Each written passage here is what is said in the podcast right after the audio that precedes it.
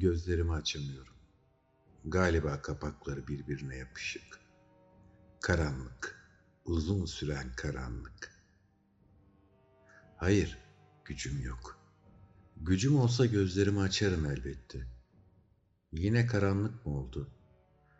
Göz kapaklarım açık değil ama aydınlığı ve karanlığı ayırt edebiliyorum. Tüm uzuvlarım ağrıyor. İnsanın kıl kökleri bile ağrır mı? İşte benimkiler ağrıyor. Hem de köklerine kibrit suyu dökülmüş gibi.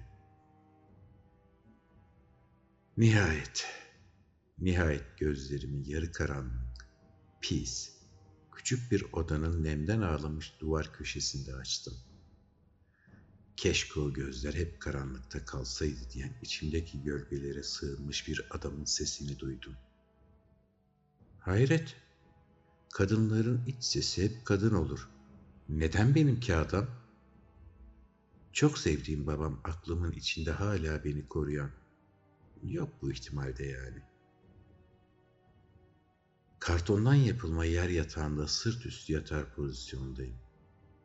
Duvarları kaplayan paslı demir raflarda temizlik için kullanılan bir sürü kimyasal temizlik maddesi bidonu, karton karton yığılı peçete ruloları, paspas yedekleri vesaire dizili. Pis bir temizlik deposundayım. Raflardan birinin paslı çıkıntısına asılmış litrelik serum çoktan tükenip yamyassı olmuş. İçime saatlerdir, belki günlerdir akan tek sıvı bu olsa gerek. Çünkü dilimi yapıştığı damağımdan ayıramıyorum. Her yerim, özellikle kolum ağrıdan kırılıyor. Biraz gücüm yerine gelir gibi oldu. İyice zayıflamış, boştaki elimle serum iğnesini söküp attım. Üzerimdeki mavi elbise kızıla bulandı. Neyse ki fazla kanamadım. Gözlerim kapanıyor. Halsizim. Bir insanoğlu eğilip alnıma dokundu. Alnım yanıyor. Ama ateşim olduğu vakitlerdeki gibi vücudum sopa gürültemesiyle tınlamıyor. Yalnız soğuk alnımı tutan ateş var. Sağ olsun halsizlik onunla ilgileniyor. İçeriye daha çok ışık giriyor. Şimdi görmediğim raflar üzerinde ihtimal daracık bir pencereden sanki umut elin dar pencereden sokmuş göğüslerimde gezdiriyor. Şimdi çeneme dokundu. Kulağıma fısıldayan o mu? Babam mı? Hadi kalk su iç. Hayret, ses kadınsı erkek sesine döndü. Ne kadar geçti bilmiyorum ama açlık şeytanın boynuzları arasında oturmuş susuzluk halini keskin mızrağıyla böğrümü dürtünce gözlerim fal taşı gibi açıldı. Ölme korkum cesaretime seslendi.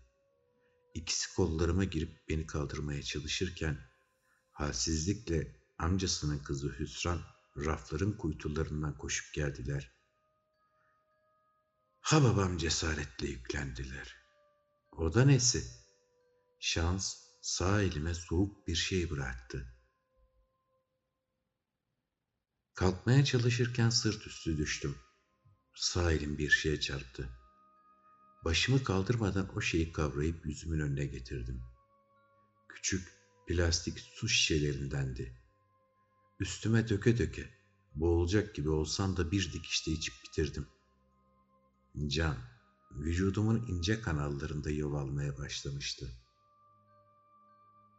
Ellerimi etrafta gezindirdikçe ya bir şişe suya ya da bir parça çikolataya, bisküviye denk geliyordu. Bir süre kendimi yerinde bırakmamla sağlattım. Nihayet sidiğime sıkıştım. En sonu küçük mesaneli kadınlar alt takımın üyesi.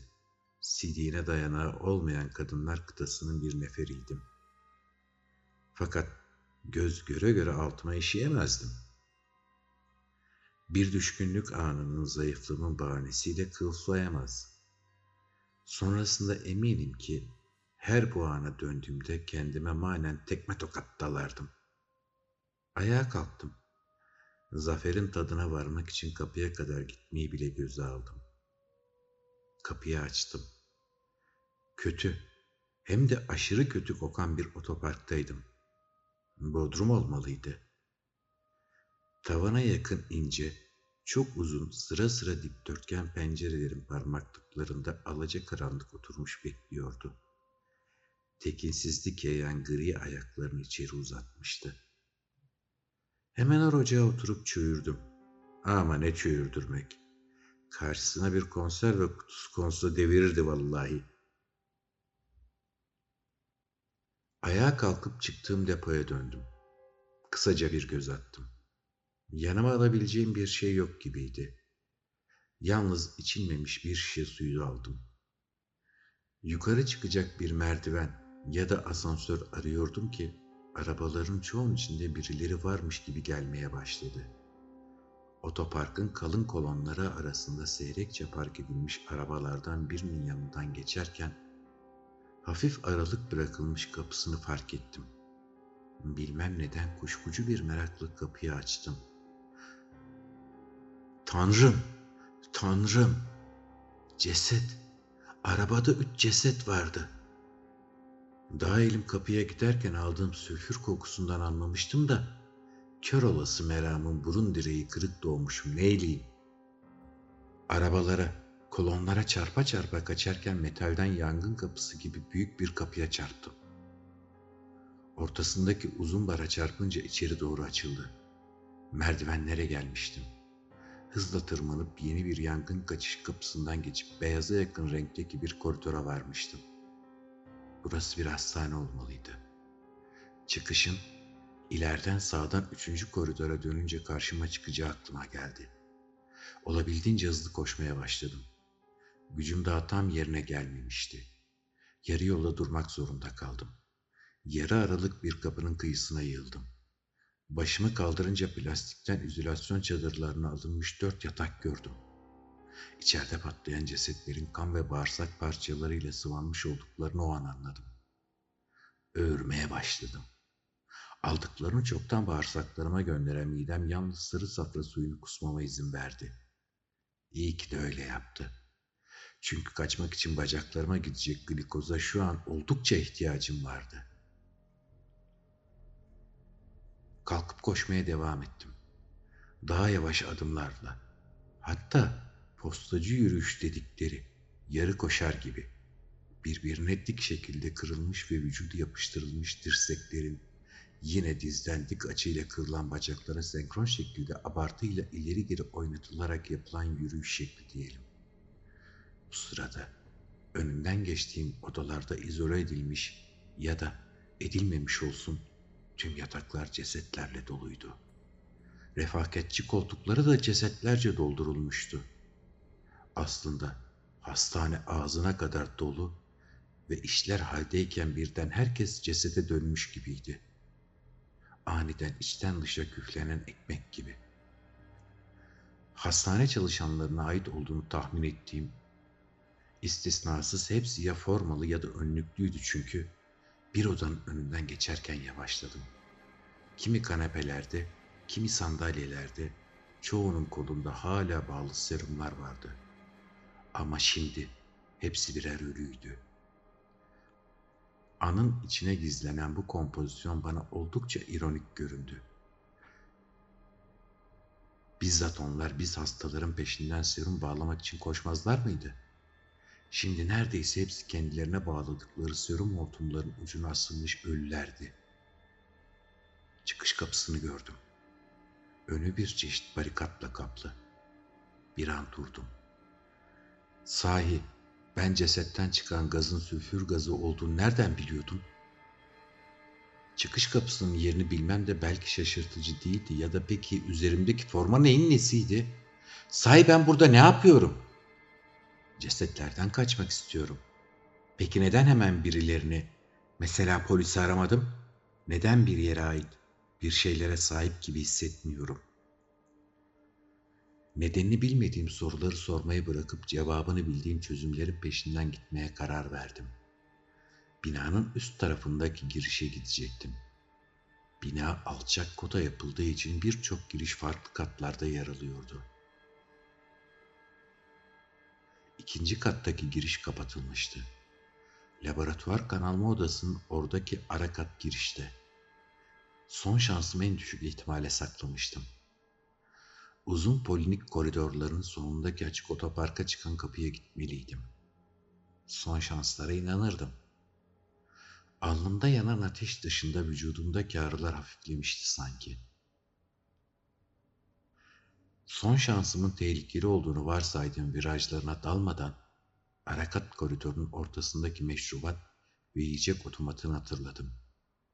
Önce oraya varıp camını çerçevesini indirdiğim otomatlar sayesinde iyice karnımı doyurup haddinden fazla şekerli sıvıyı kendime yükledim. Şu an kalçalarıma akan yağ baloncuklarını takacak halde değildim. Fittim ama aptal değildim. Karanlık iyice çöktüğünde ki hastanede acil durum ışıklarının çoğu sönük ya da cansız şekilde göz kırpar haldeydi. Dışarıdan da hiç ışık gelmediği için hastane çok ürkünç gelmeye başlamıştı. Kapıya geldim. Küçük bir masa çaprazlamasına önüne çekilmişti. Onu yana itip kayar kapıyı iki elimle oldukça zorlanarak iki yana ayırdım. Artık karanlığa gömülmüş dış dünyaya adımımı atabilirdim. Dışarı çıkıp temiz havayı ciğerlerime çektim. İçeridekilerin neden öldüğünü bilmiyorum ama ben az daha onların çıkarttığı pis kokulardan dolayı ölecektim. Karşıda duvarın dibine çökmüş iki karaltı seçtim. Üzerlerinde gece parlayan ölgün fosforlu şeritler buna olanak vermişti. Bir hareketlenip ayağa kalktı. Yarı sarsak adımlarla bana doğru gelmeye başladı. Tehlikeli bulaşıcı hastalıklardan korunmak için kullanılan izolasyon tulumlarından giymişti. Yanlardan filtreli tam yüz maskesinin içi kendi nefes buharından tam gözükmüyordu. Filtreler epeyce tıkanmış, tam görev yapmıyordu demek. Diğer karaltı kımıldamadan duvarın dibinde yığılı duruyordu. Beri gelen duyulur duyulmaz bir sesle ''Kimsin sen? Hastaneden ayrılmak kesinlikle yasak. Bilmiyor musun? Derhal geri dön.'' dedi ve biraz sendeledi. ''Sen kimsin? Neler oluyor?'' diye sordum fakat karşıdaki şimdi fark ettiğim arkasında duran elini kaldırdı. Elinde hafif makineli bir tüfek vardı. Fakat havada tam tutamıyor, kolu titriyordu. Bir adım ileri attım. Ateş etti. Hemen yere atılıp yana doğru yuvarlandım. Küçük bir toprak tümseyinden ibaret sütre ardına yattım. Namlu yere dönük olduğu için şanslı sayılırdım. İkinci şansımın olmayacağını hesap ederek ilk ateşin etkisiyle epeyce geriye sendeleyen adama karşı hücuma geçtim. Ona iki metre kala havaya zıplayıp sağ ayağımla göğsüne yan tekme vurdum. Adam iki metre ileri uçtu duvara çarpıp yere düştü. Derhal yanına gittim. Eğilip silah aldım. Hızlıca mermi ve şarjör kontrolü yaptım. Elimde tam dolu bir mod 919 vardı ve onu kullanmayı biliyorum. Hayret, buz gibi ellerle yanıklarımı avuçladı.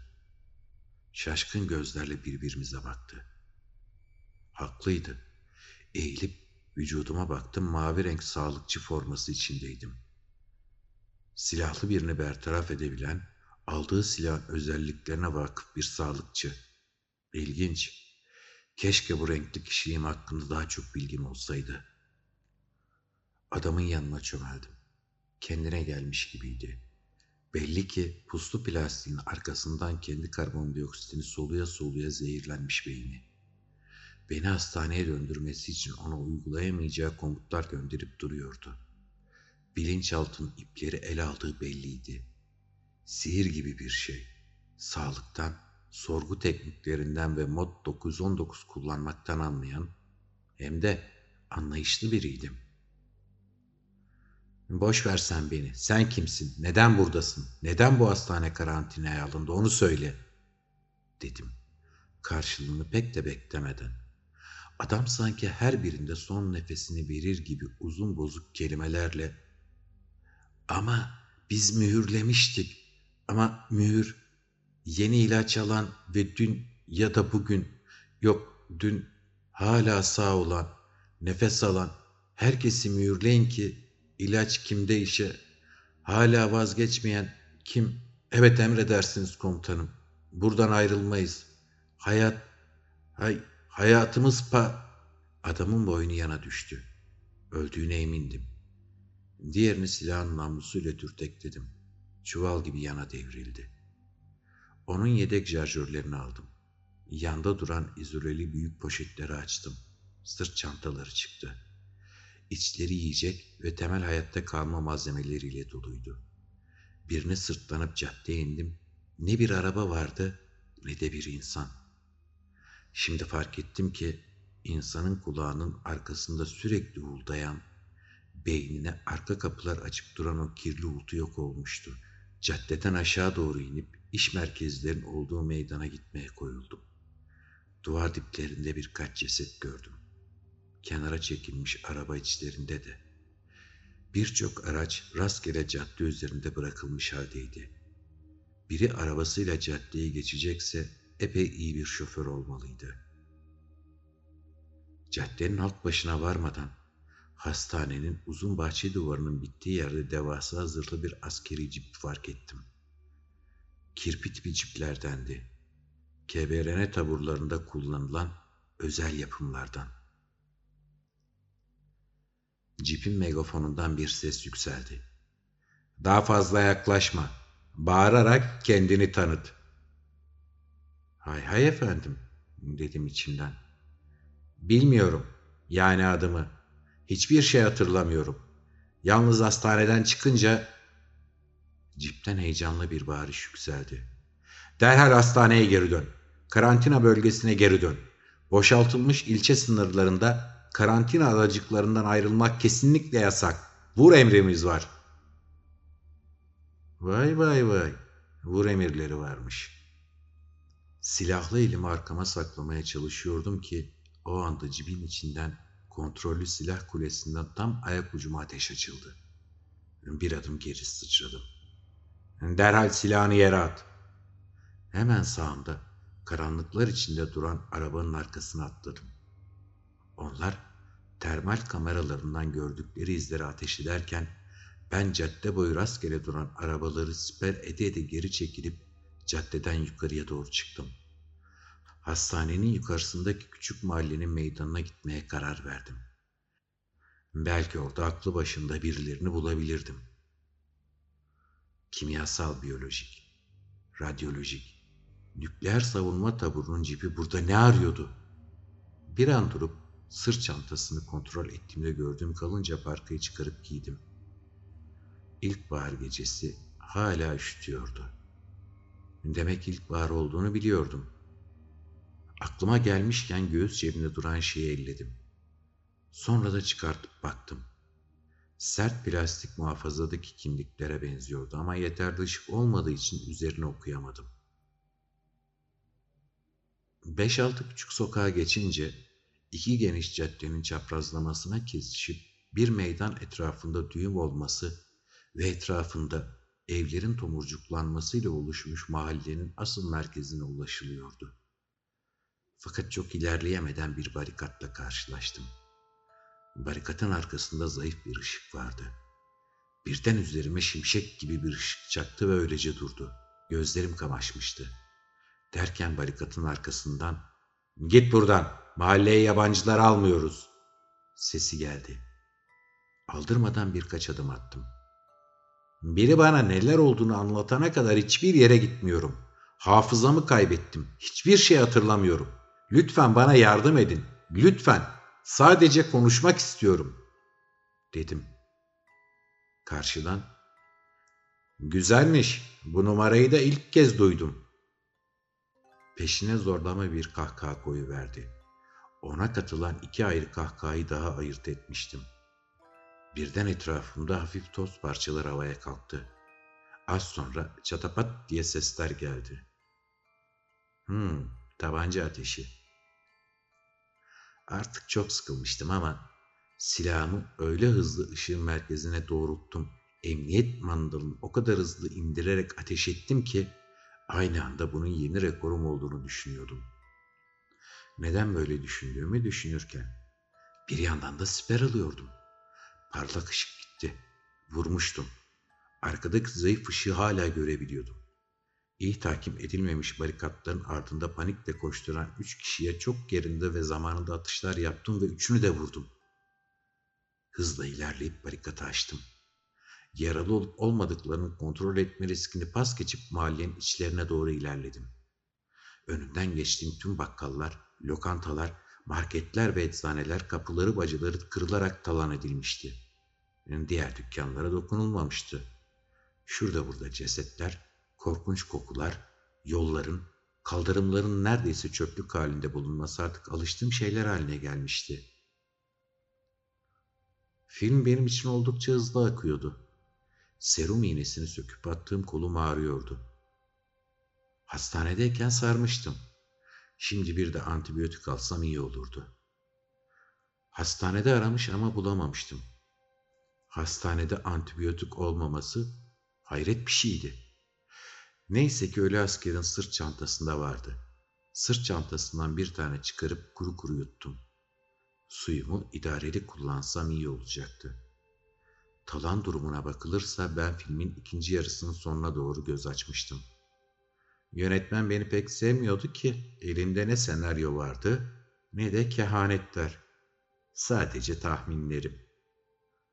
Hafızamın yitmesi, bu korku filmine göz açmış olmam, beni delirtmesi lazım gelen onca ayrıntı varken bu kadar sakin kalabilmem, üzerine çatışmaya girip yine de sakin kalmam tek kelimeyle inanılmazdı.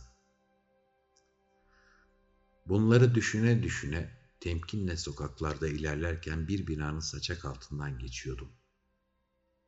Bir de baktım yüksek kat girişi evin balkonunda çok zayıf bir ışık yanıyor. Balkonun altına gidip kulak kabarttım. Bir çocuk. Telefonda olduğunu düşündüğüm elektronik bir oyun oynuyor. Bir yandan da oyunda artık neyi beceremiyorsa onun için sessizce hayıflanıp duruyordu. Balkon oldukça yere yakındı. Çocuğu korkutmamak için en tatlı ve kısık sesimle ona seslendim. Şşt, tatlı çocuk, sana bir şey soracağım. Sakın benden korkma he mi? Sadece soru soracağım. Benimle konuş lütfen. Çocuğun mırıltısı aniden kesildi. Balkon kapısına gittiğini düşünüyordum. Ama çok acelesi yok gibi yavaşça hareket ediyordu. Ben boğazımı temizleyip yeniden konuşacakken çocuk fısıltıyla ''Ne olur bağırma'' dedi. Kız çocuğuydu bu. Sesinin tınısından onlu yaşlarda olduğunu tahmin ettim. Abim telefonunu vermiyordu. Gizlice alıp buraya çıktım. Annem balkona yani açığa çıktığımı duyarsa beni öldürür. Abim de telefonunu aldığım için cesedimi bir daha öldürür. Ne olur ya da sessizce sor, dedi. O zaman balkon demirine yaklaş, böylece fısıltılarımız daha sessiz olur, dedim. O da yaklaştı. Yüzüne çok büyük gelen bir maske takmış, 12-13 yaşında bir kızdı. Onu korumayan maskenin arkasından bana korkuyla bakıyordu. Bana neler olduğunu anlat. İnsanlara, şehre ne oldu? Ta en başından lütfen, diye lafa girdim. Kız yavaşça elini kaldırıp bir fener yaktı. Fersiz fener ışığını yüzüme tuttu. Bir korku imi duydum. Balkon demirinden geriye çekilmişti. Ne olur buradan git. Seni, seni normal sanmıştım. Lütfen git buradan. Annem dedi ki mühürlüler en tehlikelileri. Onların üzerine en tehlikelisini saldılar. Bu musibeti kahreylemek için. Ama olmadı. Onlar... Ben aceleyle, kızım sakin ol. Bak bana maskem yok, sağlıklıyım. Mühürlü falan da değilim. Dedim ve ellerimi yukarı uzatır gibi yaptım. Kız korkuyla biraz daha geri çekildi. Arkasındaki karton kutuda bir şeyler vardı. Sonra bulup bana doğru attı. Havada yakaladım. Kızın zayıf fener ışığına rağmen refleksimin keskinliğine şaşmıştım. Tam o anda balkon kapısı tarafında bir gürültü oldu. İçeridekiler balkonda bir şey olduğunu anlamıştı. Küçük kızın başı daha fazla belaya girmesin diye sessizce oradan sıvıştım. Demin mahalleye girdiğim barikata geri döndüm. Vurduğum adamlar hala düştükleri yerde yatıyorlardı. Sanırım ölümün uzun gölgesi onların üzerine de düşmüştü. Ben düşürmüştüm. Gidip yere düşen masa fenerini aldım. Kızım bana attığı şeye bakmak istiyordum. Bu kapaklı bir cep aynasıydı. Hani şu milyonlarca satılanlardan. Bu ne demekti şimdi? Kız beni aşağılamak, benimle dalga geçmek mi istemişti? Kendince komiklik miydi şimdi bu? Bunca mecranın vücuduma bastığı adrenalin kesinlikle yüzümü çarpıtmıştır. Buna emindim ve aynayı kullanacak havamda değildim. Peki yüzüme bakınca duyduğu korku, sonra da hemen aynayı açıp yüzüme baktım.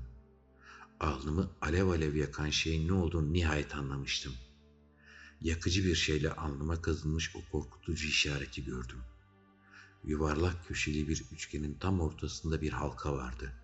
Sırt sırta vermiş üç tane ince yapılı, uçları neredeyse kapalı olan hilalin oluşturduğu oldukça bilindik biyolojik tehlike işareti. Bir fark vardı. Hilallerin sırtlarının birleştiği dar aralığın üst tarafında C, hemen altında 1, onun altında da 9 imleri eklenmişti. Yani C19. Kafamda bir şeyler canlanır gibi oldu. Gözlerimi kıstım. Karanlıkta boşluğa baktıkça koyulaşarak açılan çiçek ağızları katman katman fokurdayana dek karşıya baktım.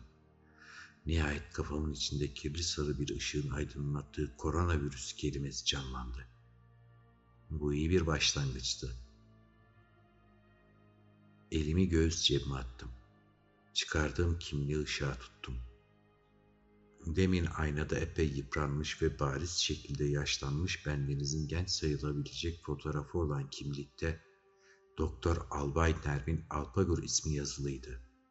Titrim daha ilginçti. 5. KBRN taburu İstanbul Kadıköy Bölge Komutanı Şafak atıncaya kadar barikatta bekledim. Hala hatırlamadığım milyonlarca ayrıntı vardı ama olsundu. Anladığım kadarıyla daha işin başındaydım. Hele şu karargahımı bir bulayım da